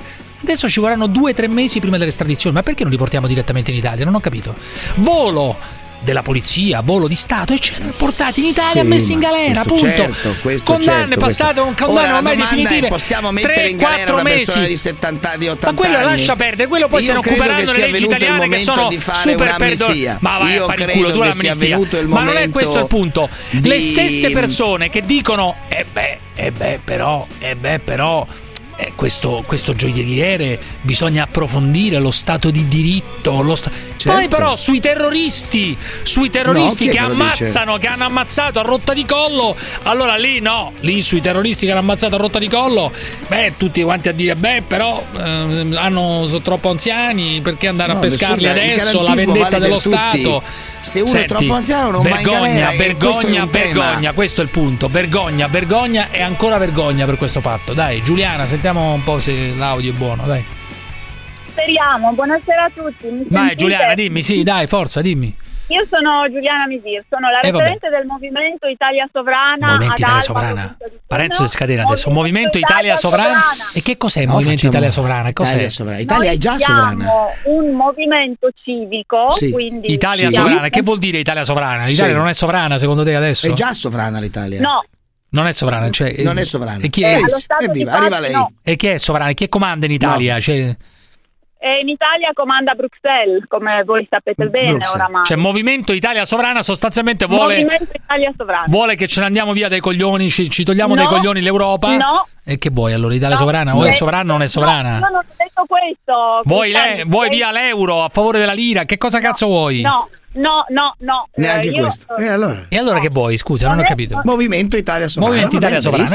Io sono per il movimento gelato stasera. Va benissimo, nessuno mi può rompere i coglioni. Stasera posso essere del movimento gelato stasera? Sì, posso? Certo, assolutamente. Posso? E allora, ma non telefono alla radio per dire che sono del movimento gelato stasera. E allora non mi rompete i coglioni. Per parlare del gelato per parlare, io ero qua per telefonare, sì, per intervenire sul caso del gioielliere. Che vuol dire? Che vuole dire Italia Sovrana su questa cosa qua? Che vuole dire Italia Sovrana? Noi di Italia Sovrana siamo solidali con la famiglia e il gioielliere. Vabbè, che tra l'altro, e allora? Che tra l'altro non è la prima volta. Scusi signora, però adesso perché noi dovremmo ospitare la sua gentile opinione, per carità, in quanto Movimento Italia Sovrana che dà la solidarietà a gioielliere? Ma sti grandissimi cazzi che il Movimento Italia Sovrana dà. Parlare, ma ho capito, ma di che stiamo parlando? Frase, lei è della zona, lei è della zona peraltro, no? Sono della zona e conosco anche le persone. E dunque che dice? Dunque, quello che io voglio dire, se potessi finire, è che purtroppo ultimamente, soprattutto nell'ultimo anno, c'è un aumento della criminalità in maniera esponenziale. Benissimo, c'è un aumento della criminalità e sti grandissimi cazzi, io aggiungo, va bene, lo sappiamo, la gente sarà più povera, non lo so per quale motivo, forse sarà colpa dell'Italia che non è sovrana, forse sarà colpa dell'Italia sovrana, non lo so, fermi tutti. La Zanzara.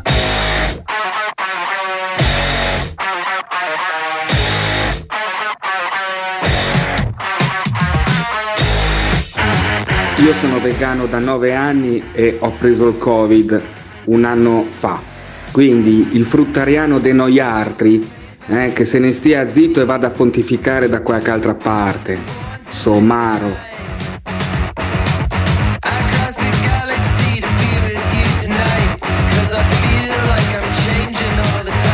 Ma Davide, scusa, chi hai accanto lì? Ma quello è il rabbino, Shlomo Beor. Ma Shlomo, come stai? Benissimo, non bene, nonostante Covid, benissimo. Ma hai fatto? Ti tengo a precisare. Sei vaccinato? Eccolo qua, amici. No, io ho fatto il Covid, per cui non mi sono vaccinato. Mia moglie si è vaccinata, anche lei l'ha fatto. Però per ora, se ci obbligheranno a farlo, forse lo farò. Eviterò AstraZeneca comunque, devo dire, perché dopo l'esperienza di mia moglie. Come AstraZeneca, scusa? Come devi evitare AstraZeneca? Non devi dire viva i vaccini, come evitare AstraZeneca? Pertanto mia moglie si è sentita peggio di quando aveva il Covid. Ma non dire così, ottimo, è l'esperienza. Ottimo, sono i fatti veri questi. Bravo, giusto. Cioè io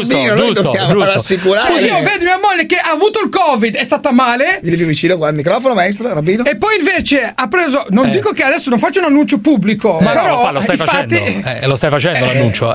Però almeno è così. Mandiamo un messaggio, rabbino, vacciniamoci, questo sì. Allora, se uno non ha gli anticorpi, lo vedi? Ha delle patologie di delicatezza e di salute. Sì. Ha superato i 60 anni. E beh, certo che deve vaccinarsi. Bravissimo. Ma fan brodo. Ho capito, però se uno sta bene in salute, mangia come dice il Maimonide, mangia tanta frutta e verdure, non mangia alimentari raffinati, farina bianca, zuccheri, cavolate varie. Mangia bene, è salubre di salute, salubre di mente, perché se la mente non è a posto anche il corpo non funziona come si deve. Detto tutto quanto, può anche evitare il vaccino, uno se sta bene da questo punto. Potrebbe anche ritardare. Non è un medico, è un rabbano. No, io lo dico, cioè, se uno c'ha gli anticorpi, va giusto. Fatto può sopravvivere alla situazione in cui ci si trova, allora non puoi mica obbligarlo. Vabbè, lui così lo dice lui a suo titolo personale. Il titolo personale, però, scusi, secondo me è sensato. Rabbino, posso chiedere una cosa? Secondo lei, l'attività sessuale è in contrasto? Questa cosa qua è in contrasto. Il mondo sta in piedi grazie al sesso. Basta che viene equilibrato. Ma cosa dice? L'attività sessuale grazie al sesso. Il sesso all'amore, perché il sesso è una cosa e l'amore è ben altro, è l'opposto del sesso. Scusi, però, sai cos'è la differenza tra l'amore e il sesso, caro Giuseppe? Qual è la differenza? Che il sesso è l'uomo o la donna, viceversa, invece di dare vuole prendere, è una forma egoistica di rapporto. Bravissimo. Dammi che poi ti do. Invece l'amore è ti do e tu invece mi dai. Bravissimo. Esattamente è la stessa cosa, ma è completamente opposta, è diametricamente opposta. Ma che c'entra? Ma il sesso da Shlomo Beor, un grande. Ma nel sesso tutti e due si danno nel sesso, non è vero che uno dà e l'altro prende nel sesso. Ma chi l'ha detto? Ma la dinamica, chi parte prima? Cosa parte prima? Parte prima il mio egoismo, il mio sentire. Io voglio sentirmi bene e allora tu mi dai e io ti do, oppure l'amore e io ti do affetto, ti do amore e tu in capo ci viene il sesso dopo. Però, è la conseguenza. Scusi, perché voi rabbini siete così fissati nel non dare spazio al sesso per il sesso? Esiste il sesso per il sesso, come puro divertimento, punto e basta. Perché per esempio le gang bang voi non le ammettete? Le gang bang. Ma non sa neanche cosa sono, ma per carità. Lei sa che sono e non mi interessa neanche saperle. Bravo. Queste boiate, perché sono delle deformazioni del cervello umano. Ma perché? Abbi rispetto, porcherie. Ma io sono noi, delle porcherie. Io, noi per esempio ospitiamo, scusi Rabbino, noi ospitiamo spesso, ospitiamo spesso delle persone che fanno le mistress, degli uomini che vanno da queste persone per farsi, sì, lo sa, per farsi frustare. Sono delle cose terribili. Ci sono dei patti che pagano delle signore per farsi frustare, ad esempio. Sì. Ma è una roba pazzesca, o sbaglio? Follia umana. Ma non è colpa delle persone, è colpa dei media, è colpa di Giuseppe Cruciani che lo fa altro che di parlare di porno, di sesso, e questa gente è assecondata da questi discorsi. Vero. Ma quando la radio è priva di valori, per forza che la gente è malata di sesso. Ma dunque dovrebbero chiudere questa radio, è colpa di Giuseppe Cruciani, questa deformazione sessuale. Dunque dovrebbero chiudere questa trasmissione, secondo lei, Rabbino? Dovrebbero chiuderla. Sì, assolutamente, o riformarla. Allora, o riformarla, leggere. Una volta mi piaceva, mi divertivo, io l'ascoltavo, mi tenevo sveglio a mezzanotte, dico adesso mi tengo sveglio, accendo, tengo acceso pochi minuti e sono obbligato a spegnerla. Non si può, anche il Rabbino, non che sono con i miei figli. Io vorrei fare questa proposta. Posso fare una proposta? Chiedo alla Confindustria di far diventare direttore il Rabbino Shlomo Beor e far chiudere questa trasmissione. Io voglio che il Rabbino diventi direttore. Scusi, ha tanti ascoltatori, ha un grande seguito, per cui ci sono molte persone che possono essere influenzate positivamente. Scusi, che messaggio positivo? Allora va bene, un po' di vogliamo parlare, un po' di amore, un po' di va bene, ma questo cioè non siamo a livelli. Scusi Rabbino, però non è la trasmissione di Rocco. Scusi Rabbino, però intendiamoci bene. Allora qui la vicenda è molto seria. Perché voi non ammettete per esempio il sesso sodomitico, cioè il sesso anale nella vostra religione? Perché non è consentita questa cosa? Ma è importantissima questa cosa qua, importantissima. Prima di tutto chi ha detto tu sei un rabbino che sa esattamente cosa per me. Hai letto il libro Kosher Sex? Me l'hanno detto molti rabbini che il sesso anale non è una cosa gradita da quelle parti, dalle vostre parti. Ma non è un tema da affrontare. Cosa c'entra il sesso anale con quello che dicevi prima? Innanzitutto sono due cose diverse. Ma il sesso anale perché? Comunque il sesso anale quello se non si, cioè Dio ha creato qualcosa e uno lo usa. Ma certo, è chiaro. Lo usa. Poi può darsi che uno è cioè tu dici lo usa è nato così, l'80% comunque non è nata così, cioè così come dicono pure così ho studiato l'argomento così come ma che fa così queste robe dai queste attività non è nato assurde, con queste tendenze ma non sto parlando di deviazioni tendenze deviazione pure cioè lui dice quest'altro modo aspetta fermo che è la tendenza bravo fai questo è bravo ti aspetta Milano all'angolo essere gay è una deviazione allora essere gay è una tendenza chiamala così va bene attenzione ha detto deviazione la realtà è che io ho detto per non dire deviazione ho detto tendenza secondo la realtà è questa che secondo molti rabbini l'omosessualità è una malattia punto e basta e va curata questo è il punto. Adesso questo è un altro argomento che non c'entra niente. Ascoltami, uno che è alcolizzato è malato ha problemi nella vita vuole staccarsi da questo mondo vuole trovare agio staccando e sospiro va a bere va a fumare cannabis è un gay è un modo come invece di affrontare il problema e risolverlo è cerca la via corta ma conosci la parabola della via corta e la via lunga ci sono le vie più lunghe ma che sono più corte perché ti portano a destinazione famosissima parabola talmudica una delle più belle di Rabbi Yoshua ma lei ha paragonato un gay ubriaco ma no non ha detto quello ha detto un'altra cosa fatti raccontare la parabola allora la parabola sentila bene perché questa si applica su tutto di tutto dimmi arriva un grandissimo maestro Rabbi Yoshua a un bivio e sta andando a Gerusalemme senti caro figliolo c'era un bambino per andare a Gerusalemme devo andare a destra o a sinistra il bambino gli dice senti a sinistra è la strada più corta però è più lunga a destra invece è la strada più lunga ma è più corta questo dice corta lunga corta lunga vado sulla corta sulla corta normale sta per arrivare c'è un filo spinato altissimo che non riesce a superarlo torna indietro bellissimo. E di nuovo incontra il bambino ancora sul bivio ma figliolo mi hai detto che questa è più corta? Sì ti ho detto caro maestro Rabbi Yoshua che questa è più corta ma ti ho anche detto che è più corta ma è più lunga è più corta come distanza ma è più lunga perché non ti fa arrivare alla tua destinazione quest'altra qui alla destra devi salire la montagna scendere la montagna fare il giro dell'Oca è molto più lunga ma è più corta Scusami. Perché ti porta a destinazione. Bellissimo. Nella vita abbiamo sempre questo bivio davanti. Ma che c'entra? Nel lavoro, sì, nel rapporto matrimoniale, nei problemi della vita. Ma che c'entra? Scegliamo la strada più corta. Ma scusi, ma che c'entra? Sì, sì, adesso senti cosa c'entra. Ma che c'entra con uno che la vuole pigliare in culo? Scusi, utilizzando la linguaggio della Zanzara. E come no? È collegabile a tutto questo, e anche volendo anche questo discorso. Perché? Perché uno ha un desiderio. Esatto, perché sì. Lui dice mi sembra più facile questa strada di amore. Esatto, sì. Ecco, invece di prendere la strada più corta, cioè lui invece di lavorare su se stesso, leggere libri, leggere la Torah e la Bibbia, la parola di capire il mondo, c'è uno scopo della nostra esistenza, c'è un perché, sì. Lui ha preso la strada corta, mi diverto di più. Sì, a succhiare gli uccelli, sì, ho capito. Però lui vuole la strada corta che è più lunga, perché non lo porta alla sua destinazione, perché la sua missione in questo mondo, non crea niente, non procrea niente, non combina niente, invece quella più lunga, più difficile, perché non è nella sua indole.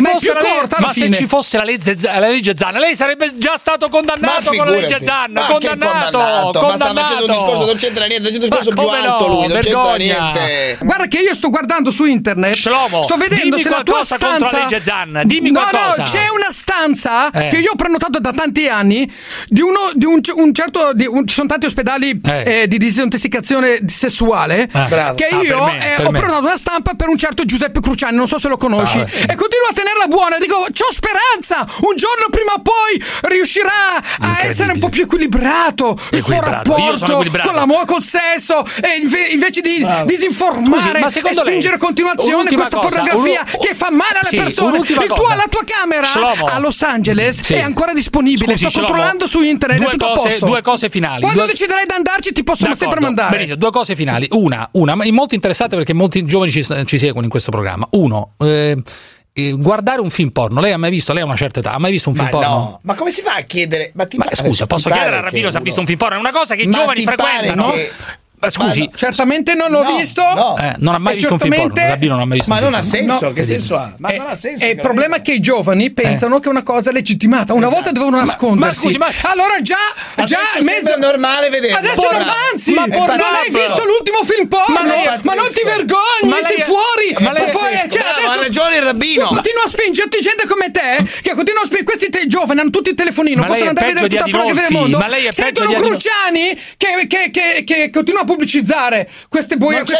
Non c'è bisogno. Scusi, un'ultima cosa. Lei, un giovane, secondo lei si può masturbare oppure uno spreco di seme? Ma cosa c'entra? Questo è interessante. C'è scritto nella Bibbia che non si può perdere il semo. È onanismo. Ma uno se si vuole fare una sega che deve fare? Non può pensare alla Bibbia. Mamma mia, ancora con sta storia. Una roba incredibile. Arrivederci, rabbino, grazie. Comunque tutte le persone che vedi che sono deboli di corpo, che hanno le rughe, che invecchiano, sono gente che continua a farsi le seghe, è perché sono gente malata, perché più uno continua a perdere il seme e perde la sua forza. Questo non lo so io, così, però. È la forza dell'uomo, dice il Maimonide, uno deve molto uno che la fa leggera, come dici tu Giuseppe, uno continua a fare in continuazione, a parte la Torah, a parte il significato religioso spirituale, si rovina e si distrugge il corpo. Sì. Ma lui non è troppo concentrato. Cruciani è tutto concentrato su questa cosa. I cinesi, che loro non sanno i segreti del corpo, loro fanno amore senza neanche se possono. Il più bravo di loro è quello che non spreca il seme. Conosce la Cina benissimo, va spesso in Cina, ma stai scherzando? Non si segano i cinesi, che cazzo lo sa che non si segano i cinesi? Conosce la cultura cinese magnificamente. Arrivederci rabbino, arrivederci, grazie. Arrivederci, grazie, un abbraccio. La Zanzara.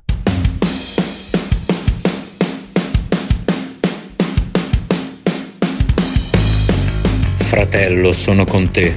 Dopo qualche ora, sempre la pippa a memoria. Grande, siamo al top. De Agata, che cucina a Parenzo. Bellissimo. Ragazzi, ve lo chiedo per favore, organizzate una puntata in diretta dall'appartamento della dea Agata.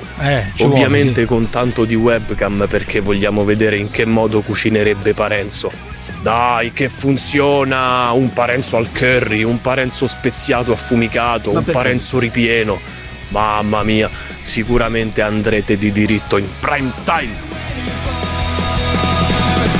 Sarebbe straordinario. In tempi di Covid è difficile realizzare queste cose per le restrizioni, però l'esperienza di Dea Agata e della figlia Ilari, 25 anni, lei 50. Per il Covid, voglio rassicurarti, non si farà mai, non per colpa del Covid, voglio rassicurarti da questo punto di vista, non si farà mai e poi mai, perché non ho nessuna intenzione di farmi mettere il rosmarino da nessuna parte. Alessandro da Pistoia, e ti presento fra poco una ragazza, una splendida ragazza di 37 anni, è andato, non giovanissima, ma MILF potremmo dire anche, forse MILF, non lo so se è madre, se no non si chiama MILF, e che fa porno a buon livello, anzi ottimo livello, e che ci racconterà le sue esperienze, amico mio. È l'Italia, anche che questa, l'Italia che esporta cervelli, perché abita in Spagna, esporta cervelli all'estero. Bene. Questa è la realtà dei fatti. Intanto Alessandro da Pistoia si prepari, la signora Lili, dico solo Lili. Alessandro, dimmi. Giuseppe, dimmi. Ascolta, il cane di Rizzi, quello che addestrava Mangini, ha avuto un culo che non ha trovato me, che gli sparava in testa direttamente, altro che costato. Sì, però lì era una fucilata in testa. Sparavo in testa. Cosa? Sì, però scusami, Alessandro, tu fai la guardia giurata, allora, fai. Consiglio a Mangini, che fa l'addestratore di cani feroci, di munirsi di una Glock a portata di mano mentre addestra. Sì, però quando si sente in pericolo gli tira una fucilata nel testa. Ma per carità, ma però scusa, Alessandro, solo a pensarlo. Ah, quello in una situazione di pericolo per strada, se uno ha una pistola e si sente aggredito, per me spara tranquillamente, fa benissimo a sparare. Però ma adesso cosa si spara così a caso a chiunque? Ma che roba è? Quella era una situazione particolare di addestramento di cani, cioè non era una situazione in cui uno spara al cane. Sì, d'accordo Giuseppe, ma mentre addestri un cane, te non hai il controllo di quel cane, capito? Cioè, ma certo, vabbè, ma io ma non c'è dubbio, dai.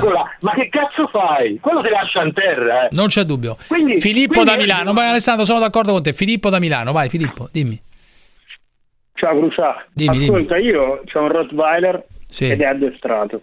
Sì. E tu spiegami come cazzo l'ho tirato su allora senza mai avergli alzato un dito. Ma che c'entra? Ma ci sono cani e cani, ci sono cani e cani, esatto. Ma un cazzo, quello era una situazione particolare, ma era una situazione particolare, quello slovacco, anche sto ragazzo. E allora? Anche sto ragazzo aveva un lupo. E allora non l'ha raddrizzato così. Ma ci sono cani e cani, ogni cane ha delle caratteristiche diverse. Questo qua dice che aveva già provocato dei danni questo cane, va benissimo. E allora tu non è in grado di trattarli. Perché non sei in grado di trattarlo? Ma perché evidentemente il calcio no, ma stavano. Il cane è pericoloso.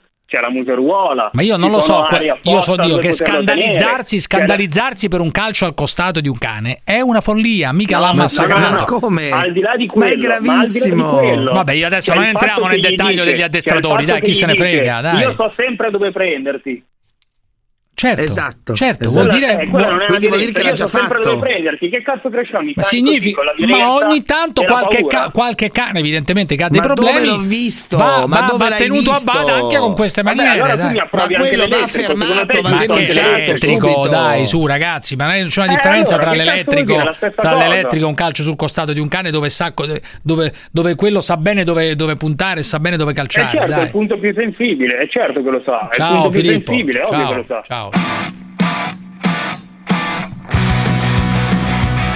Allora ragazzi, do il benvenuto a Lili Veroni, 37 anni, italiana, lavora in Spagna da 10 anni, qualche esperienza come modella, poi da 1 anno e mezzo si è messa a fare porno. Buonasera. Buonasera,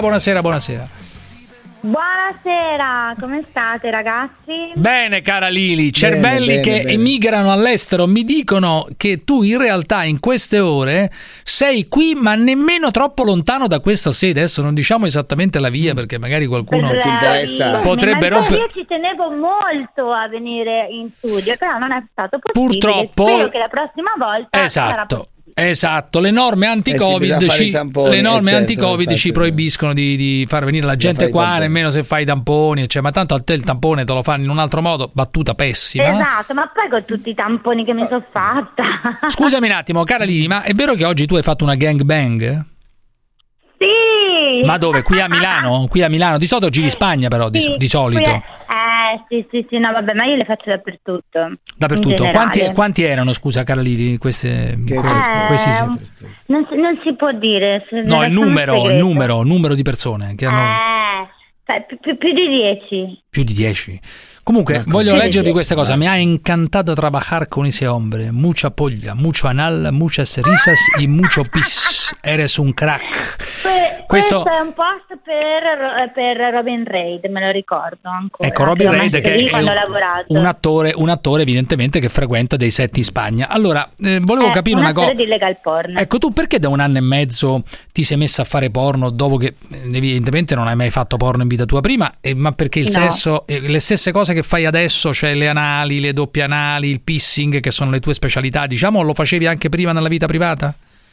Allora, doppio anale no, il pissing neanche, però diciamo che il sesso per me è stato molto fondamentale nella mia vita, quindi ho sempre fatto molto sesso e molto adesso sesso. Lo faccio e mi pagano. Ma senti, ma scusa un attimo, cara Lili, ma si può... allora, arrivederci. No, grazie. Ma che arrivederci? Arrivederci cosa? Sei impazzito? No, non te ne andare.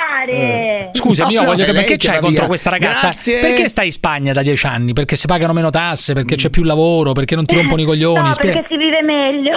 Perché si vive meglio. Secondo me si pagano pure meno tasse, secondo me, da un certo punto di vista. Ma guarda, in Canaria sì. Quant'è che riesci a tirare su da 1 anno e mezzo? Quanto hai tirato su adesso col porno? Ma queste cose non ti chiedono. Ma così, ma si campa bene col porno? Non ti posso dare una cifra, però vabbè, guarda, non credere che il porno poi paga così tanto. Ma lo so, infatti lo so. Quello che paga di più è realmente lavorare come escort, infatti io sono anche escort. Ma tu fai pure l'escort? Pure, non si fa mancare nulla. No, signora, certo, questa è... Ovvio, a me lei è fidanzata tutto, anche? Cioè, a me piace tutto, tu, tutti per me. Fidanzata no, fidanzata non ci si può fidanzare, naturalmente. Fidanzare. No, ma poi c'ho tanti fidanzati. È difficile fidanzarsi per una come te, ecco. Parlando seriamente, è complicato fidanzarsi o no? Allora, è complicato, ma non impossibile. Se trovi qualcuno nello stesso mondo, sì, perché no? Nello stesso mondo, sì. Tu fai di tutto con un altro promiscuo. O qualcuno un po' più aperto. Più aperta di te mi pare difficile, amica mia. Più aperta di te perché dice. No, ce ne sono. Senti, ma la questione del legal porno, perché molti non sanno che cos'è il legal porno. Il legal porno si gira, diciamo, si gira soprattutto a Praga, ma anche evidentemente in Spagna, dove sei tu, e sono delle pratiche molto estreme, diciamo, no? O considerate estreme. Parenzo le considera delle cose da malati di mente. No, certo, totalmente. Da malati di mente, anche il rabbino prima. Infatti il rabbino quando ascolterà questa trasmissione dirà eccetera. Ma sta ascoltandola dal treno, ma insomma per cose disgustose, dai, è evidente. Allora, posso dire una cosa? Come si fa? Io consiglierei a questa signora di leggersi un libro, ad esempio, anche. Ma leggerà pure dei libri quando riaprirà. Tanti libri, mi piace leggere. Certo, ma e poi nello stesso tempo beve il piscio e prende i cazzi in culo. Ma ragazzi, di questo trovarsi una persona con la quale condividere un percorso anche di vita, condividere delle emozioni. Ma questa vuole fare la sua vita.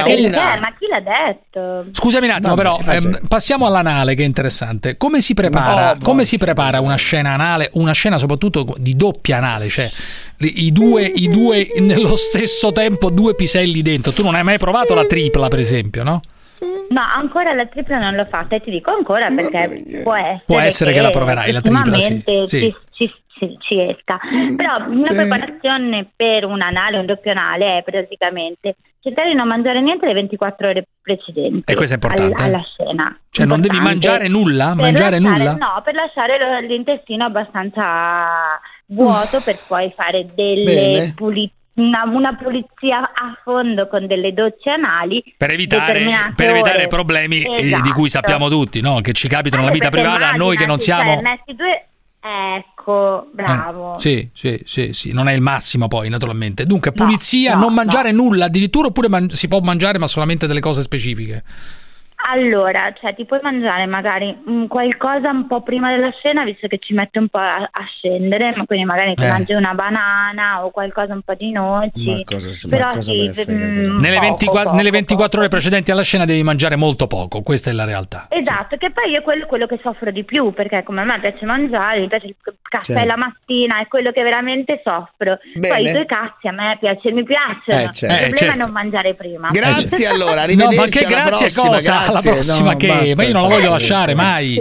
Scusa, però adesso la pratica più estrema dell'anale, che poi alla fine è comune, certo non la doppia anale, è sicuramente il pissing, cosa che a Parenzo fa ribrezzo. Per te invece orrore, è abbastanza normale, diciamo, bere il piscio di attori o anche magari nella vita privata, adesso da quando fai il porno. Cioè, è la cosa più attraente ultimamente, anche tra le persone che sento io, il pissing è molto più diffuso nella vita privata, dicono, nel porno, di quello che si può immaginare. Allora, ti spiego. Nella vita privata è più una doccia dorata, come si chiama qua? Sì. La lluvia dorata, come si dice in Spagna. Sì. Mentre proprio nel porno, cioè, gli uomini gli piace proprio vedere come te lo bevi, come te lo mettono in culo, ti pisciano in culo. Certo. Alla gente, diciamo, a quelli che vedono i video, poi, a quelli che comprano poi alla fine, quelli che pagano, no? Sì, cioè, sì, quelli che pagano. Guarda, ti dico una cosa, se tu fai un DAP, che è il doppio anale, se non gli metti il pissing, non vende allo stesso modo come un DAP normale. Sono problemi. Se non vende quella là, sono problemi. Se uno non vende, non vende. Signora, fino a poco tempo fa pensavo che il DAP fosse il Dipartimento di Assistenza Penitenziaria. Quindi io pensavo quello, perché il DAP a casa mia è quello. Certo. Invece ho preso quest'altra cosa. Anal penetration, double anal penetration, questo è il punto. Penetration, vedi, questa qua ti dà lezioni anche di inglese, inutile che la tratti come una scappata di casa. Inglese e spagnolo meglio di te. Io parlo 4 lingue, parliamoci chiaro che non sono nessuna scema e sto studiando un master, quindi. Sta facendo un master, Parenzo, sta facendo un master. No, ma io non ho. Che master stai studiando, scusa? Che master stai studiando? Sto studiando un master in gestione alberghiera. Ma capisci? Ma qua il mondo moderno è qui il mondo moderno, questa qua fa di tutto. Ma i suoi genitori sanno delle sue attività, diciamo così? È la solita domanda, Che dicono? Che dicono? Disperati. È un lavoro come un altro. Beh, non dicono proprio questo. No, non dicono così. Io non penso che suo padre dica questo. Io penso che suo padre sarà molto imbarazzato di questa situazione, molto. Ma non ti credere, no. Senti, gli uomini per fare le scene di pissing, che cosa devono fare per fare le scene di pissing? Gli uomini che girano con te. Allora, che devono fare? Devono prepararsi bevendo, avendo un'alimentazione pure abbastanza corretta. Cazzo, sembra una caserma. Anche perché poi il sapore della pipì cambia, dipende da cosa mangi. Questo non c'è dubbio. Poi devi bere 5 litri d'acqua prima della scena, quindi depurare, prendere dei drenanti. È una fatica enorme fare ste robe qua. Cioè, è una fatica enorme, ma infatti prova tu a trombare con la pancia piena di pipì che non ce la puoi fare, che poi devi pisciare quando ti dice il produttore, non quando vuoi. Certo, ma sembra peggio delle cose. È abbastanza stressante. Infatti gli attori non sono proprio contenti quando devono fare la scena di pissing. Scusami un attimo, ma tu riesci a notare anche le differenze diciamo di sapori, eccetera, naturalmente tra l'uno e l'altro, è ovvio. Però ecco, che sensazione ti dà la bevuta di piscio da parte durante una scena? Non ti fa schifo? Ecco la domanda molto semplice che potrebbe venire a tutti.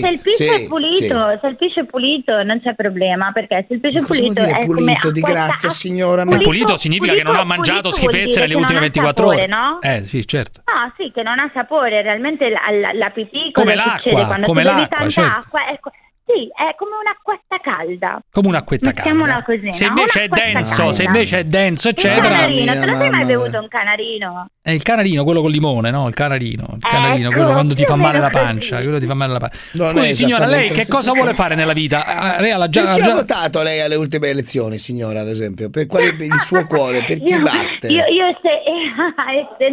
vivendo in Spagna non ho votato qua. Senta, l'allenamento, una sola cosa, l'allenamento del culo, come avviene invece? Sì. Perché l'allenamento del culo è molto importante, perché ovviamente devi cercare di allargarlo il più possibile, quindi dunque le solite cose, non c'è qualche tecnica particolare?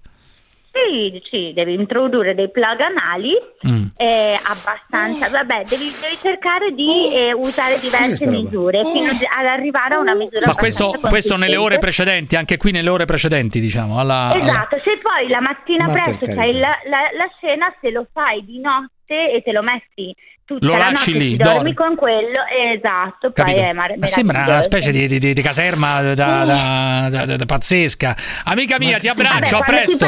Quando ti pagano 1.500, 1.600, 1.700 euro per una scena, lo puoi fare, dice me. Il plug anale grosso nel culo te lo prendi, dice. Addio. Che serve, certo, addio, signora. Ti abbraccio, io ti voglio presto qui in studio quando potrai, amica mia. Quando potrai. Ti abbraccio, grandissima, grandissima. Italiani! Italiani! Voi ci dovete far sbellicare, che noi lavoriamo di brutto fino alle 7:30, alle 8. Ragione, lo dica a voce alta. Chi sente La Zanzara vuole sbellicarsi. Quando sono al castello di Carisio voglio ridere.